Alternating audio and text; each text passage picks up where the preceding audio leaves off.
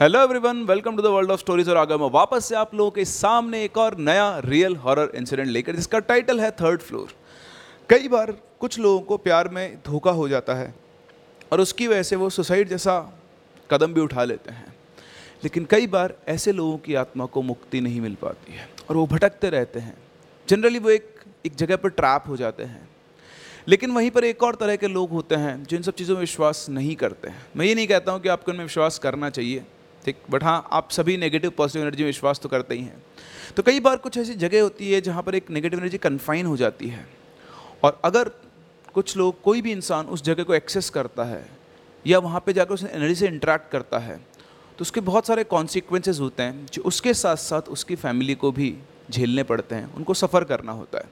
कुछ ऐसा ही हुआ हमारे आज के इंसिडेंट के अंदर, जहाँ पर एक इंसान, जो इन सब चीज़ों पे विश्वास नहीं करता था, नहीं मानता था वो पहुँचा एक ऐसी जगह और वहाँ जाने अनजाने उसका इंट्रैक्शन हुआ एक नेगेटिव एंटिटी के साथ और उसका कॉन्सिक्वेंस झेलना पड़ा उसकी पूरी फैमिली को। तो ये बढ़ते हैं अपनी कहानी में, लेकिन उससे पहले अगर आपके पास ऐसी कोई स्टोरी है रियल इंसिडेंट है या हॉरीफाइंग इंसिडेंट है जो आप शेयर करना चाहते हैं सबके साथ तो आप मुझसे शेयर कर सकते हैं prince of chemistry twenty two at the rate Gmail dot com पर, या फिर आप मुझसे मेरे इंस्टा हैंडल पर भी कनेक्ट कर सकते हैं just prince M N I T one nine eight seven और आप चाहें तो मुझे फॉलो भी कर सकते हैं। इसी के साथ साथ अगर आप जेई या फिर नीट की तैयारी कर रहे हैं। और आपको केमिस्ट्री के कंसेप्ट याद रखने में या फिर समझने में इशू आता है तो आप फॉलो कर सकते हैं मेरे दूसरे चैनल को स्टडी लेस आप सब्सक्राइब कर सकते हैं इसे, जहाँ पर मैं आपके लिए लाता हूँ छोटे छोटे वीडियोस पाँच मिनट, दस मिनट के वीडियोस जो आपको केमिस्ट्री की इन्फॉर्मेटिव चीज़ों को सिखाते हैं। इसी के साथ साथ बहुत सारी यूनिक वीडियोज़ मैं यहाँ पर पोस्ट करने वाला हूँ। तो आप मेरे इस चैनल को सब्सक्राइब कर सकते हैं। स्टडी लेस लिंक इसका डिस्क्रिप्शन के अंदर दिया हुआ है। अभी ज्वाइन करें सीखने के लिए केमिस्ट्री जेई नीट या फिर फाउंडेशन लेवल के लिए। तो बढ़ते हैं अपनी कहानी में आगे। हमारी कहानी का जो मेन कैरेक्टर है वो है लव। लव एक टेंथ क्लास का स्टूडेंट है जिसके एग्ज़ाम अभी अभी ख़त्म हुए हैं।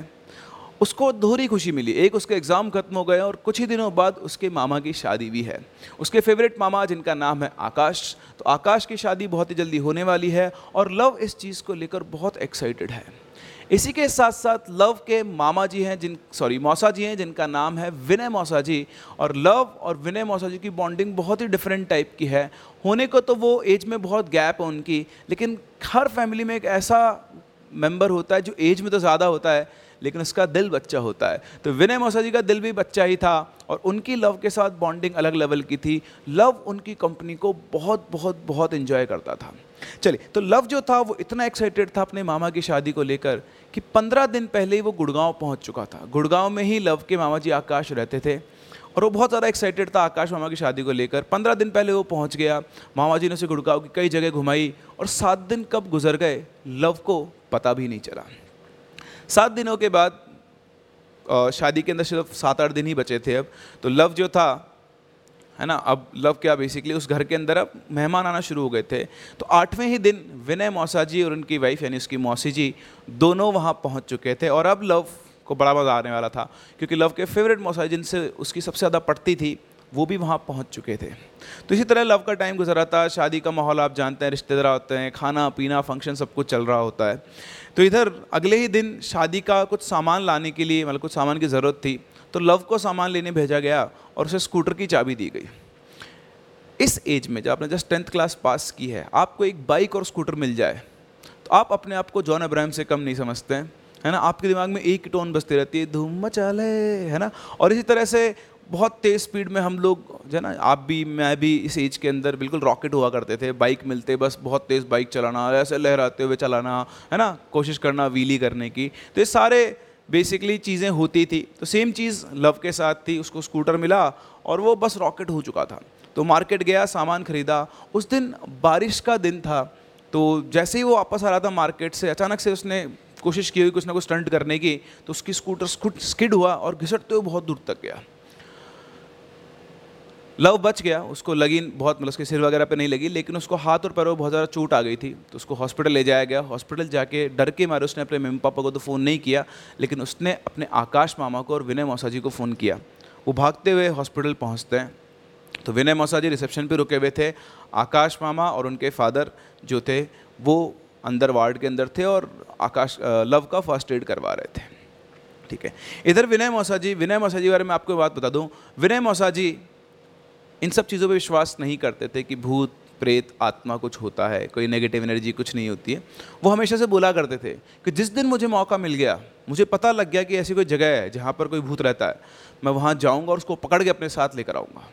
तो इस तरह के डेयरिंग बात वो किया करते थे। तो शायद आज वो दिन आ चुका था विनय मौसाजी रिसेप्शन के ऊपर खड़े हुए थे और उनके पास में ही दो गार्ड बात कर रहे थे हॉस्पिटल के थर्ड फ्लोर वाले भूत के बारे में।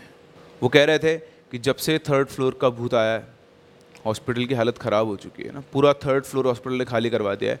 अब हमारे पास सिर्फ़ दो ही फ्लोर बचे हुए हैं जिनके ऊपर पेशेंट वगैरह हम रख सकते हैं। तो मैंने कल भी बात सुनी थी, डॉक्टर्स वगैरह बात कर रहे थे कि बड़ी दिक्कत चल रही है सब चीज़ों की। तो मौसाजी उन सबकी बातों को सुन रहे थे और ये उनके इंटरेस्ट की बात थी। उन्होंने चुपचाप आँख चुरा के बिना किसी को बताए, वो चुपचाप पहुँच गए थर्ड फ्लोर पर। थर्ड फ्लोर पर जैसे ही वो पहुँचे, उन्होंने देखा कि पूरा फ्लोर बिल्कुल खाली है। बस एक दो जगह पर ही लाइटें जल रही है। थोड़ा सा आगे चल के उन्हें एक रूम दिखाई दिया, जिस रूम के ऊपर कोई ताला वगैरह तो नहीं था, लेकिन वो रूम एक लाल कपड़े से बंद था। उन्हें लगा कि यही वो रूम है, और कुछ उन्हें फील भी हो रहा था कि शायद, क्योंकि इसको लाल कपड़े से बांधा हुआ है, किसी और रूम को नहीं बांधा हुआ था। तो वो गए, उन्होंने उस लाल कपड़े को खोला और गेट खोल के वो उस रूम के अंदर चले गए। इधर लव का फ़र्स्ट एड कंप्लीट हो चुका था। वो लोग रिसेप्शन पे उन्होंने देखा, मौसा रिसेप्शन कहीं पे भी नहीं है। उन्होंने उनको फ़ोन मिलाया तो उनका फ़ोन भी स्विच ऑफ़ आ रहा था। उन्होंने गार्ड्स वगैरह से पूछा, उनका डिस्क्रिप्शन बताया बोले कि अभी तो ये भाई साहब यहीं खड़े थे, पता नहीं कहाँ गए। तो उन्होंने पूछा, बाहर गए? बोले, नहीं नहीं, बाहर तो कोई नहीं गया, हम यहाँ पे बहुत देर से हैं। वो अंदर ही कहीं होंगे। अब वॉशरूम वगैरह पे देख लीजिए। तो उन्होंने पूरा हॉस्पिटल ढूंढना शुरू किया। तो जो विनय मौसा जी थे, वो उन्हें एक चेयर पर अकेले चुपचाप ऐसे गर्दन झुकाए बैठे हुए मिले। उनके पास गए और उनसे पूछा, क्या हुआ? तो उन्होंने कुछ जवाब नहीं दिया? उन्होंने पूछा, चलो, चलते हैं। इसका फ़र्स्ट एड हो गया है। तो बोला हाँ ठीक है, चलो। वो नॉर्मली उठे और उन लोगों के साथ घर की तरफ़ चल दिए घर पहुँच के लव को बहुत डांट पड़ी सभी से। बट ठीक है, अब बच्चों को सब माफ़ कर, सब जानते हैं कि आदत होती है इस एज के अंदर। इधर घर पे, क्योंकि शादी का माहौल था, हर दिन नाच गाना, खाना पीना होता था तो विनय मोसाजी जो थे, वो घर के सबसे चुलबुले मेंबर थे। डांस वांस करने में सबसे आगे रहते थे। सबको हाथ पकड़ पकड़ के वो डांस करने बुलाया करते थे। लेकिन आज जब घर पे डांस का फ़ंक्शन चल रहा था तो एक आदमी दिखाई नहीं दे रहा था, वो थे विनय मौसा जी। सभी लोग उनको ढूंढ रहे थे। उन्होंने मौसी से भी पूछा, मौसी ने बोला, मुझे नहीं पता कहाँ पर यहीं कहीं होंगे। इधर लव ने जब ये देखा तो वो मौसा जी को ढूँढने गया। शाम का, रात का टाइम था। खाना वाना खा पी के सब लोग डांस वांस कर रहे थे, घर के लोग इन्जॉय करते हैं शादी के अंदर। तो कहीं पर भी उसको विनय मौसा दिखाई नहीं दे रहे थे। ढूंढते ढूंढते उसने घर का कोना कोना छान मारा और फाइनली वो पहुँचा घर की छत के ऊपर। घर की छत पर बिल्कुल अंधेरा था। ऐसे कोई लाइट वगैरह नहीं थी। वो छत के ऊपर पहुँचा, उसने चारों तरफ़ देखा और तभी उसकी नज़र ठहरी एक कोने के ऊपर। उसने देखा कि कोने के अंदर कोई एक साया सा बैठा है। पहले तो उसे डर लगा, कहीं घर में कोई चोर वोर नहीं घुसाया हो, रात के टाइम शादी का फ़ंक्शन है है ना? लेकिन धीरे धीरे जब वो पास गया तो उसने देखा उसको एक आवाज़ सी आई जैसे कोई कुछ बड़बड़ा रहा हो। वहाँ उसने ध्यान से देखा तो विनय मसाजी उस कोने के अंदर बैठे हुए थे और पता नहीं क्या ही बड़बड़ा रहे थे। उसको कुछ भी समझ में नहीं आ रहा था बट वो लगातार कुछ ना कुछ बोले जा रहे थे। उसने पास में जाके उनको आवाज़ दी मौसा जी तो जैसे उसने आवाज़ दी वो हड़बड़ा कर घबरा कर सामने देखा हाँ कौन? तो उसने बोला आप यहाँ पर क्या कर रहे हो? तो, तो कुछ नहीं चलो ना नीचे डांस वांस हो रहा है सब आपको याद कर रहे हैं आप यहाँ पर बैठ के पता नहीं क्या कर रहे हो। तो बिल्कुल नॉर्मल तरीके से उठे और लव के साथ नीचे आ गए। और नीचे आकर उन्होंने बिल्कुल वैसे ही इन्जॉय किया, जैसे वो पहले किया करते थे। तो लव को लगा शायद हो सकता है वो कुछ कर रहे हों या कुछ ऐसा कुछ हो रहा हो, उसने ध्यान नहीं दिया और किसी को उसने कुछ बताया भी नहीं। तो अब लगन का फ़ंक्शन आने वाला था, लड़के की शादी में लगन सबसे इंपॉर्टेंट फ़ंक्शन होता है। तो एक दो दिन के बाद ही लगन का फ़ंक्शन था और घर में सारी तैयारियाँ चल रही थी। तो जिस दिन लगन था, उस दिन लगन का प्रोग्राम चल रहा था, सब लोग खाना वाना खा पी रहे थे। लेकिन फिर से एक और बार विनय मौसा जी किसी को कहीं पर भी दिखाई नहीं दे रहे थे। इन दो दिनों के अंदर लव ने एक और चीज़ ऑब्ज़र्व की, जो मौसी जी थी। मौसी जी थोड़ी सी टेंशन के अंदर थी, उनके चेहरे का रंग थोड़ा बदला हुआ था, शायद वो किसी चीज़ को लेकर परेशान थी। और इधर विनय मौसा जी जब भी घर में घूम रहे थे, वो बिल्कुल चुपचाप थे, वो इंसान जो चलते फिरते हर आदमी से बात किया करता था, किसी को छेड़ दिया करता था, परेशान किया करता था, अब वो बिल्कुल चुपचाप उस शादी के अंदर घूम रहा था। सब लोगों को लग रहा था कि शायद उनकी कोई पर्सनल प्रॉब्लम है, इसलिए कोई उन पर ज़्यादा ध्यान नहीं दे रहा था। लेकिन लव लव जिसने रात के टाइम मौसा जी को बड़बड़ाते हुए देखा, उसको लग रहा था कि यार कुछ ना कुछ तो गड़बड़ है। मौसा जी एकदम से इतने शांत क्यों हो गए? मुझे उनसे बात करनी चाहिए। लव ने मौसा जी को ढूंढना शुरू किया। पूरी शादी, पूरे फ़ंक्शन में उसने ढूंढा, पर उसे मौसा जी कहीं दिखाई नहीं दिए। तो वैसे टेंट के पास से गुजर रहा था तो उसकी नज़र पड़ी कि टेंट के जस्ट पीछे उसे एक परछाई दिखाई दे जैसे कोई आदमी बैठा हुआ हो। क्योंकि वो एक बार पहले भी छत पर उनको देख चुका था, उसे लगा कहीं ये मौसा जी तो नहीं है। तो टेंट से झाँक कर देखा तो जैसे उन्हें झाँक कर देखा, उसके होश उड़ गए। विनय मौसा जी टेंट के जस्ट पास बैठे हुए थे और वो दारू पी रहे थे और साथ ही साथ चिकन खा रहे थे, मीट खा रहे थे। हाँ शादी में कई लोगों के लिए नॉर्मल बात होती है, लेकिन लव इस देख, चीज़ को देखकर बिल्कुल चौंक गया, क्योंकि विनय मौसा जी प्योर वेजिटेरियन थे। अब आप लोग ये मत बोलना कि हर बार क्यों एक वेजिटेरियन आदमी नॉनवेज खाने लग जाता है? इसका जवाब मेरे पास भी नहीं है, लेकिन हाँ ये एक्चुअली कई बार ऐसा होता है, जब कोई इंसान पजेस्ट होता है तो उसके वो अपने बिहेवियर से बिल्कुल है ना, उसका बिहेवियर बिल्कुल चेंज हो जाता है। सो सेम सीन यहाँ पर था। लव अच्छे से जानता था विनय मौसा जी को, उन्होंने कभी नॉनवेज को हाथ में लगाया था और दारू पीना तो बहुत दूर की बात थी। बट वो ऐसे ड्रिंक कर रहे थे जैसे वो रोज़ाना ड्रिंक करते हो। लव को एक बार तो लगा वो उनसे कुछ बोले बट फिर वो चुपचाप वहाँ से चला गया। और उसने बात किसी को बताई भी नहीं, क्योंकि वो बहुत टाइम बाद विनय मौसा जी से मिला था। तो उसे लगा कि हो सकता है, पहले वो नहीं खाते पीते हो, अब उन्होंने शुरू कर दिया हो। बट स्टिल वो इस चीज़ को लेकर वरीड था। और इधर जब भी वो मौसी जी की तरफ़ देखता तो उसे एक और चीज़ खटकती कि मौसी जी बड़ी शांत शांत बड़ी परेशान परेशान सी हैं। तो इस तरह से लगन का फ़ंक्शन भी ख़त्म हुआ। घर के सभी लोग फ़ोटोज़ के अंदर थे, सब फ़ोटो खिंचवा रहे थे, पर मौसा जी कहीं पर भी नहीं थे। वो पता नहीं अपनी कौन सी धुन के अंदर मस्त थे, और वो अब बहुत ज़्यादा लव से भी इंटरेक्ट नहीं कर रहे थे। खैर, लगन के दो दिन बाद ही शादी का प्रोग्राम था, और देखते देखते शादी का दिन भी आ गया। और शादी के दिन सभी लोग बारात में इंजॉय कर रहे थे, नाच कूद रहे थे, और फिर से सभी लोग एक ही सवाल पूछ रहे थे, विनय मौसा जी कहाँ हैं? सबने पूछा, लव, हर किसी पूछा विनय मौसा जी कहाँ हैं, विनय मौसा जी कहाँ हैं? उसको उनकी चिंता भी थी और बाकी सब लोग भी उससे पूछ रहे थे, भाई, तेरे विनय मौसा जी है किधर? आज दिख ही नहीं रहे सुबह तो दिखे थे, किसी से बोलचाल भी नहीं रहे, कोई बात हो गई? किसी बात को लेकर वो गुस्सा है? तो उसने बोला, नहीं, ऐसी कोई बात नहीं है। तो मुझे भी समझ में नहीं आ रहा, वो कहाँ गए, मैं उनको ढूंढता हूँ। तो उसने जाने कितने लोगों से पूछा, तब जाकर किसी एक इंसान ने बताया कि यार, उनको तो मैंने ना वो पड़ोस वाले मुर्गी फार्म की तरफ़ जाते हुए देखा था। लव को ये बात खटकी। विनय मौसा जी मुर्गी फार्म की तरफ़ गए तो उसने चेक करने के लिए वो भी पीछे गया और जाके उसने देखा तो उसके होश उड़ गए। उसने देखा कि विनय मौसा जी बैठे हुए हैं और ज़िंदा मुर्गी को खाने की कोशिश कर रहे हैं। ज़िंदा मुर्गी को खा रहे हैं। आप सोच सकते हो। जस्ट इमेजिन कि आपका कोई नोन है, वो आपके सामने बैठा हुआ है, उसको पता नहीं कि आप उसको देख रहे हो पर वो पकड़ के ज़िंदा मुर्गी खा रहा है। विनय बुरी तरह घबरा गया। और वो चुपचाप भाग के वापस शादी में पहुँचा। उसके मतलब पसीने पसीने हो गया था इस चीज़ को देख कर उसको समझ में आता कि ये सब क्या चल रहा है। आखिर विनय मौसा जी का बिहेवियर ऐसा कैसे हो गया है? वो फटाफट से शादी के अंदर पहुँचा और अपनी मौसी के पास गया। और उसने अपनी मौसी से पूछा, मौसी, मौसा जी की तबीयत वगैरह तो ठीक है ना? तो मौसी इस बात को सुनकर झेंप के उन्होंने बोला हाँ बेटा, उनकी तबीयत तो बिल्कुल ठीक है, क्यों, क्या हुआ? बोलते, नहीं नहीं, मैं ऐसे ही पूछ रहा था, वो दिख नहीं रहा ना कहीं पर। बोलते हाँ वो यहीं कहीं होंगे तो परेशान मत तो आ जाएँगे अभी। तो एक्चुअली मौसी जी को कुछ चीज़ें पता थी, पर वो शायद वो लव को कुछ बताना नहीं चाहती थी। तो लव वहाँ से चला गया और थोड़ी देर बाद मौसा जी भी आ गए। लव एक्सपेक्ट कर रहा था कि उनके कपड़ों के ऊपर खून वून के दागे कुछ होंगे। उनके कपड़े बिल्कुल नीट एंड क्लीन थे। उनके कपड़े पर एक भी खून का दाग नहीं था। लव उनके पास गया बट उनसे बात करने की हिम्मत नहीं जुटा पा रहा था। जो कुछ उसने देखा, उसको देखकर उसको अपने मौसा जी से डर भी लग रहा था। इधर मौसा जी चुपचाप अपनी मस्ती मस्त थे ना किसी से बात करे थे, ना कुछ। लव को देखकर भी उन्होंने कोई ज़्यादा रिएक्शन नहीं दिया। और इस तरह से ये बारात भी पहुँची शादी के वहाँ, है ना? तो आ गए थे वो, बारात पहुँची। अब टाइम आया फेरों का। तो शादी चल रही थी, फेरे हो रहे थे। तो जो दुल्हन थी, है ना? तो आकाश और जो दुल्हन थी, वो फेरे ले रहे थे। तो इधर लव बैठा हुआ था और जस्ट सामने मौसा जी बैठे हुए थे। और मौसा जी बिल्कुल एक टक नज़र से, बिना पल के झुकाए दुल्हन को घूर रहे थे। उनका ध्यान किसी और के ऊपर नहीं था, वो सिर्फ़ और सिर्फ़ दुल्हन को देखे जा रहे थे। इधर वो जो दुल्हन फेरे ले रही थी, उसकी नज़र जब मौसा जी के ऊपर पड़ी तो आप जानते हो ना, जब कोई आपको ऐसी नज़र से देखता है तो आप पहचान जाते हो कि क्या है। तो वो दुल्हन उनको देख के घबरा गई, लेकिन उसे लगा कि अगर वो ऐसा कुछ बोलेगी तो सब लोग उसके बारे में क्या सोचेंगे। इधर बिना पल के झुकाए मौसा जी उसको घूरे ही जा रहे थे। पता नहीं क्या चल रहा था उनके दिमाग में। लव भी उनको देख रहा था लव को समझ में नहीं आया, पर लव बहुत सारी चीज़ें देख चुका था तो उसे लग रहा था कि कुछ ना कुछ ऐसा है जिसकी वजह से वजह से मौसा जी ऐसा बिहेव कर रहे हैं। खैर, फेरे कंप्लीट हुए, शादी खत्म हुई, विदाई हुई। ठीक है कोई सीन नहीं हुआ शादी के अंदर, ऐसा कुछ नहीं हुआ कि मौसा जी ने कुछ काम ख़राब कर दिया, ऐसा हो। बस वो लगातार एक टकू, जहाँ भी खड़े होते और अगर सामने नई दुल्हन है तो बस वो उसको घूरते रहते हैं। इस तरह से दुल्हन विदा होके घर पे वापस आई और, है ना, जब बारात घर पहुँच जाती है तो सब कुछ नॉर्मल था, ऐसा कुछ भी नहीं हुआ।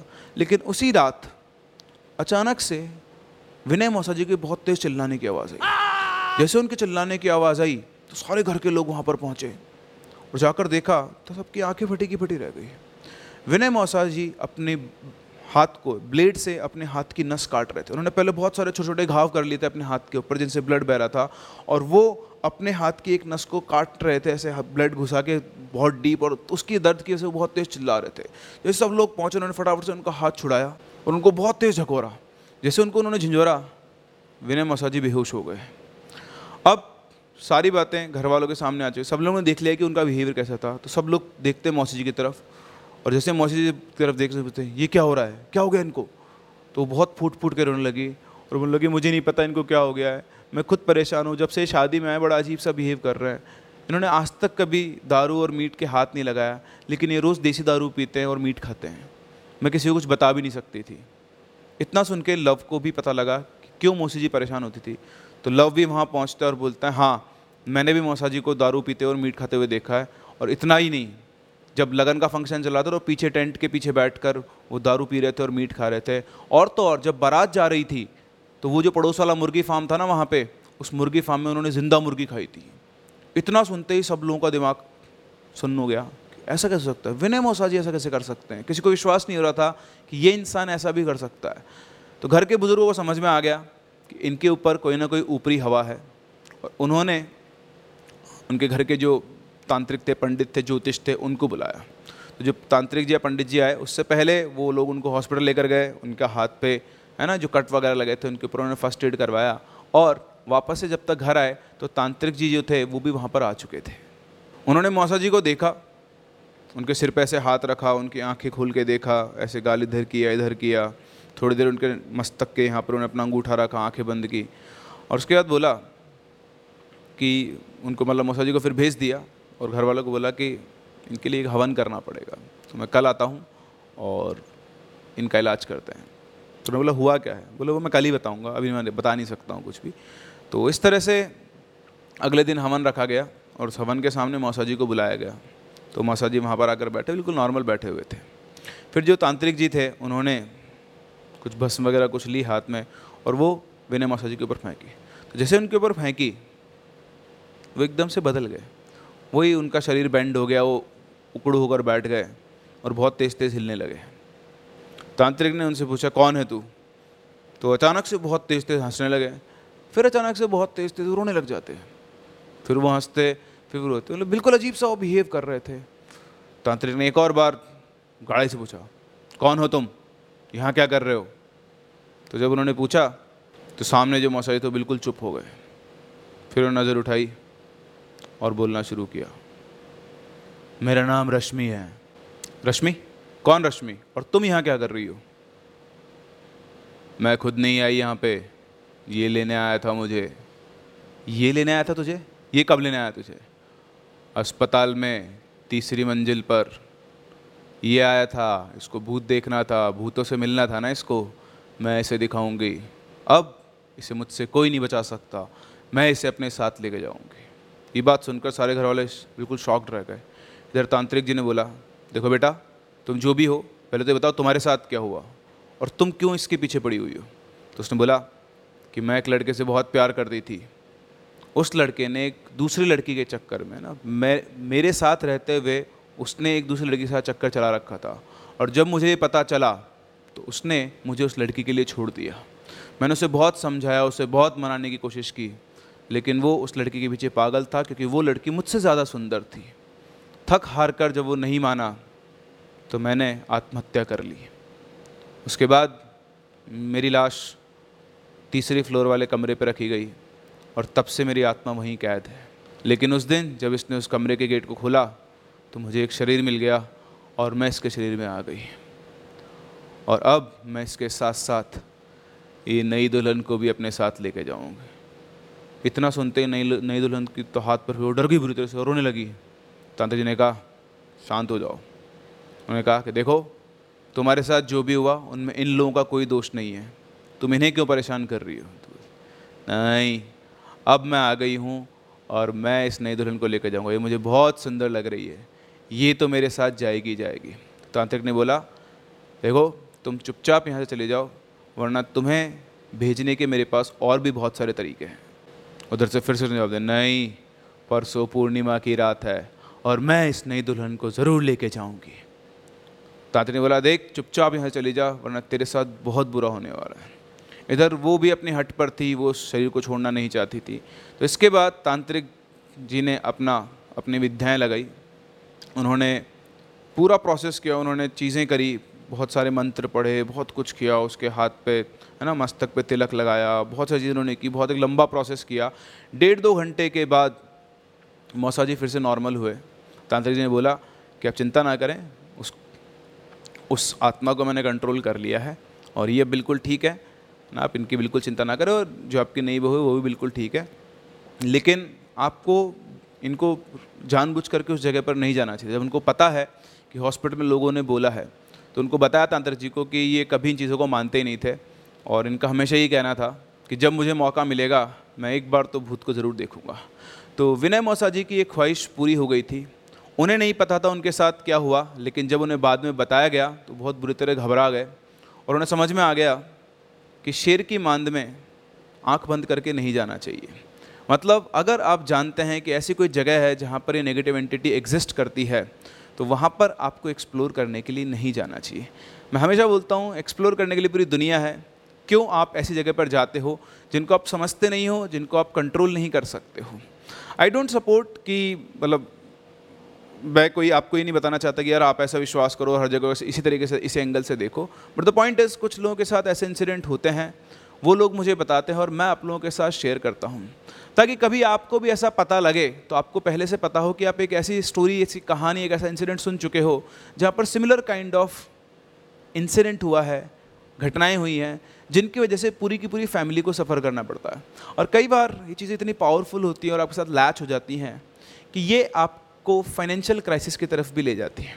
कई बार आप चीज़ों को समझ नहीं पाते हो और आपको लगता है कि पता नहीं किसी ना किसी रीज़न की वजह से हो रहा है बट कई बार आपने ऐसी जगह को एक्सप्लोर किया हुआ होता है जहाँ पर नेगेटिव एंटिटीज़ होती हैं और वो आपको किसी ना किसी फॉर्म में नुकसान पहुँचाते रहते हैं। ऐसा कभी नहीं होता है कि कोई नेगेटिव एंटिटी आएगी और आपको मार देगी। वो मूवीज़ के अंदर होता है बट द पॉइंट इज़ कि ये जो एनर्जीज़ होती हैं, ये एनी हाउ आपके स्टेट ऑफ़ माइंड को चेंज कर देती है, आपके सोचने शक्ति, सोचने की शक्ति को कम कर देती है। डिसीज़न मेकिंग पावर आपकी बहुत लो हो जाती है और आप जो भी काम पॉजिटिव की पॉजिटिव माइंड से करते हो, उसको वो नेगेटिव की तरफ़ खींचना शुरू कर देती है। तो ऐसा कई लोगों के साथ हुआ भी है। मैंने भी रिसेंटली एक रिव्यू पढ़ा था, जो हमारे पैरानॉर्म एक्सपर्ट है उनका, उन्होंने मुझे व्हाट्सअप किया था। तो कोई आप समझो एक साइंटिस्ट थे, ठीक है, उनके बारे में मैं आपको बताऊँगा। एक साइंटिस्ट थे जो इन चीज़ों पर विश्वास नहीं करते थे बट उनकी लाइफ में ऐसी नेगेटिविटी थी, ऐसे नेगेटिव एनर्जीज या कुछ भी कह लो आप, वो नेगेटिविटी थी तो जब उन्होंने उसके बारे में पता किया, उसका इलाज किया, तब जाके उनकी लाइफ चेंज हुई और जो फ्रस्ट्रेट सफ़र कर रहे थे, वो सफरिंग उनकी ख़त्म हुई। तो इसलिए कभी भी आपको पता लगता है कि फ़ला फ़ला जगह कुछ ऐसी चीज़ है तो आप रोमांचक ना बने, ठीक है? आप घोस्ट एक्सप्लोरर ना बने, आप वो पैरानॉर्मल एक्सपर्ट ना बने, अपने ईगो पे चीज़ों को ना लें। जाने दें। ठीक है, उस जगह को जाने दें। कोई बात नहीं, अगर आप वहाँ चले भी गए या नहीं भी गए तो कोई फ़र्क पड़ने वाला नहीं है। लेकिन बाई चांस अगर आप वहाँ गए और आपका हाल विनय मौसा जी की तरह हो गया तो आपके साथ साथ आपकी पूरी फैमिली को सफ़र करना पड़ सकता है। तो ये थी हमारी आज की कहानी थर्ड फ्लोर के भूत की। आई होप आपको ये कहानी पसंद आई होगी। हम लोग मिलते हैं अपने अगले वीडियो में एक नए हॉरर इंसिडेंट के साथ। तब तक के लिए keep listening and keep loving